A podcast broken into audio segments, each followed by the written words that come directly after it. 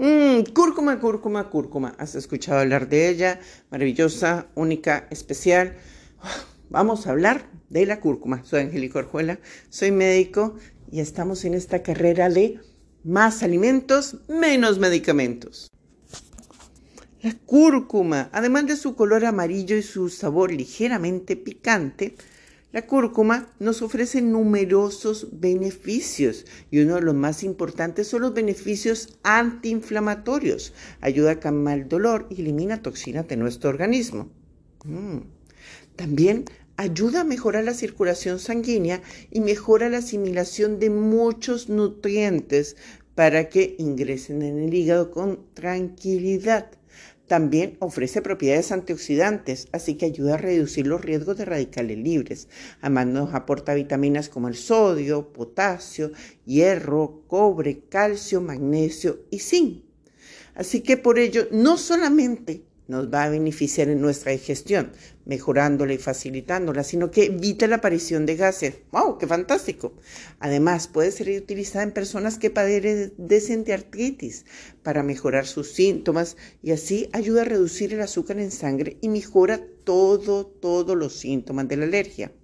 En cualquier caso, debemos recordar que por muchos beneficios que nos aporte, no se va a sustituir a todas las medidas de soporte de cada enfermedad, es decir, actividad física, consumo de agua y en algunos casos el uso de medicamentos.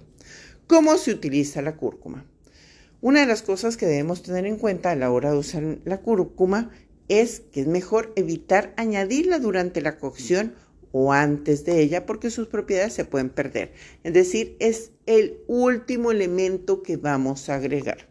La podemos usar directamente en la raíz, rayando la raíz, o podemos utilizar muchos condimentos que son solamente cúrcuma en polvo, que es la especia, y se va a aplicar al final de la cocción.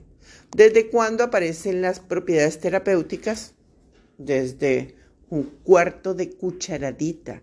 La cantidad es muy, pero muy mínima. Hasta con un gramo se pueden lograr beneficios, un gramo al día. También se puede utilizar la cúrcuma en infusiones y también en la única, maravillosa y fantástica leche dorada. La receta la van a encontrar en mi Instagram o en posts anteriores, en podcasts anteriores. Así que, wow, si se dan cuenta, tantos, pero tantos beneficios de la cúrcuma. Así que, ¿vale la pena tenerla en casa? Sí, vale la pena tenerla en casa una herramienta más para un mundo con más alimentos y menos medicamentos. Soy Angélica Orjuela, soy médico y amo la cúrcuma.